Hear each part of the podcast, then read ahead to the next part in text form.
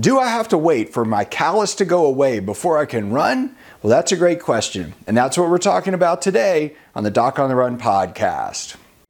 So, the big question is this How are runners like us, who don't like hearing doctors say, just stop running, who know that we simply have to stay active, how do we heal in a way that lets us stay strong, maintain our running fitness, and keep preparing for the next race, and still heal without making the injury worse? Well, that is the question, and this podcast will give you the answers. My name is Dr. Christopher Segler, and welcome to the Doc on the Run podcast. I recently saw a woman that had an extremely painful callus on the bottom of her foot.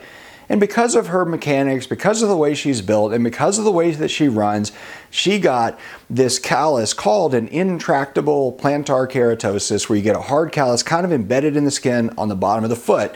Now it hurts. It's like having a little rock taped to your foot. And I've done a couple of other episodes on these showing you how I shell them out, how I remove them. And when you do that, it leaves a little crater in your foot where you remove the hard piece of the callus. You're not bleeding, you're not causing an open wound, but you have to cut that hard tissue out because it's not going to just go away, particularly if you're applying the stimulus that caused it in the first place.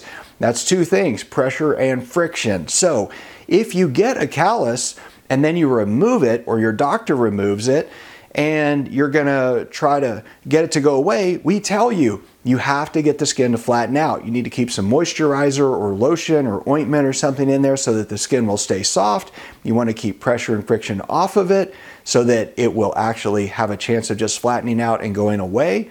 But if you really aggravate it and irritate it, it's not going to go away. So then the question comes do I have to wait until it goes away before I start running again? Well, not really. So in most cases, if you can remove the pressure and the friction from that spot, it will still flatten out and go away. Is it true that if you stayed off your feet completely, it would go away? Yes, it would go away faster, but it's not going to go away quickly. The callus on there actually has sort of a tissue memory kind of thing. And a lot of times when you shift your activity a lot from running a lot, putting a lot of pressure on it in one spot, and you remove the pressure and friction, the callus will sort of gradually stop forming as quickly, but it doesn't happen overnight, even if you're completely off your feet. So I would never recommend that you just stop all activity and try to take all the stress off that spot because you're going to lose all your running fit. It's going to take forever to get better. And that is the whole key when you have any kind of running injury and you're trying to get it better. You have to go, okay, what can I do that I know how to do, that I already learned in training, that I can apply to my healing, my recovery now, so I can start working out right now and get back to running on my timeline as opposed to some arbitrary doctor timeline. And that's what you got to do. That's the thing I show you how to do in a book I wrote called The Running Injury Roadmap. You can get a copy for free at docontherun.com slash roadmap. So check it out and I'll see you in the training.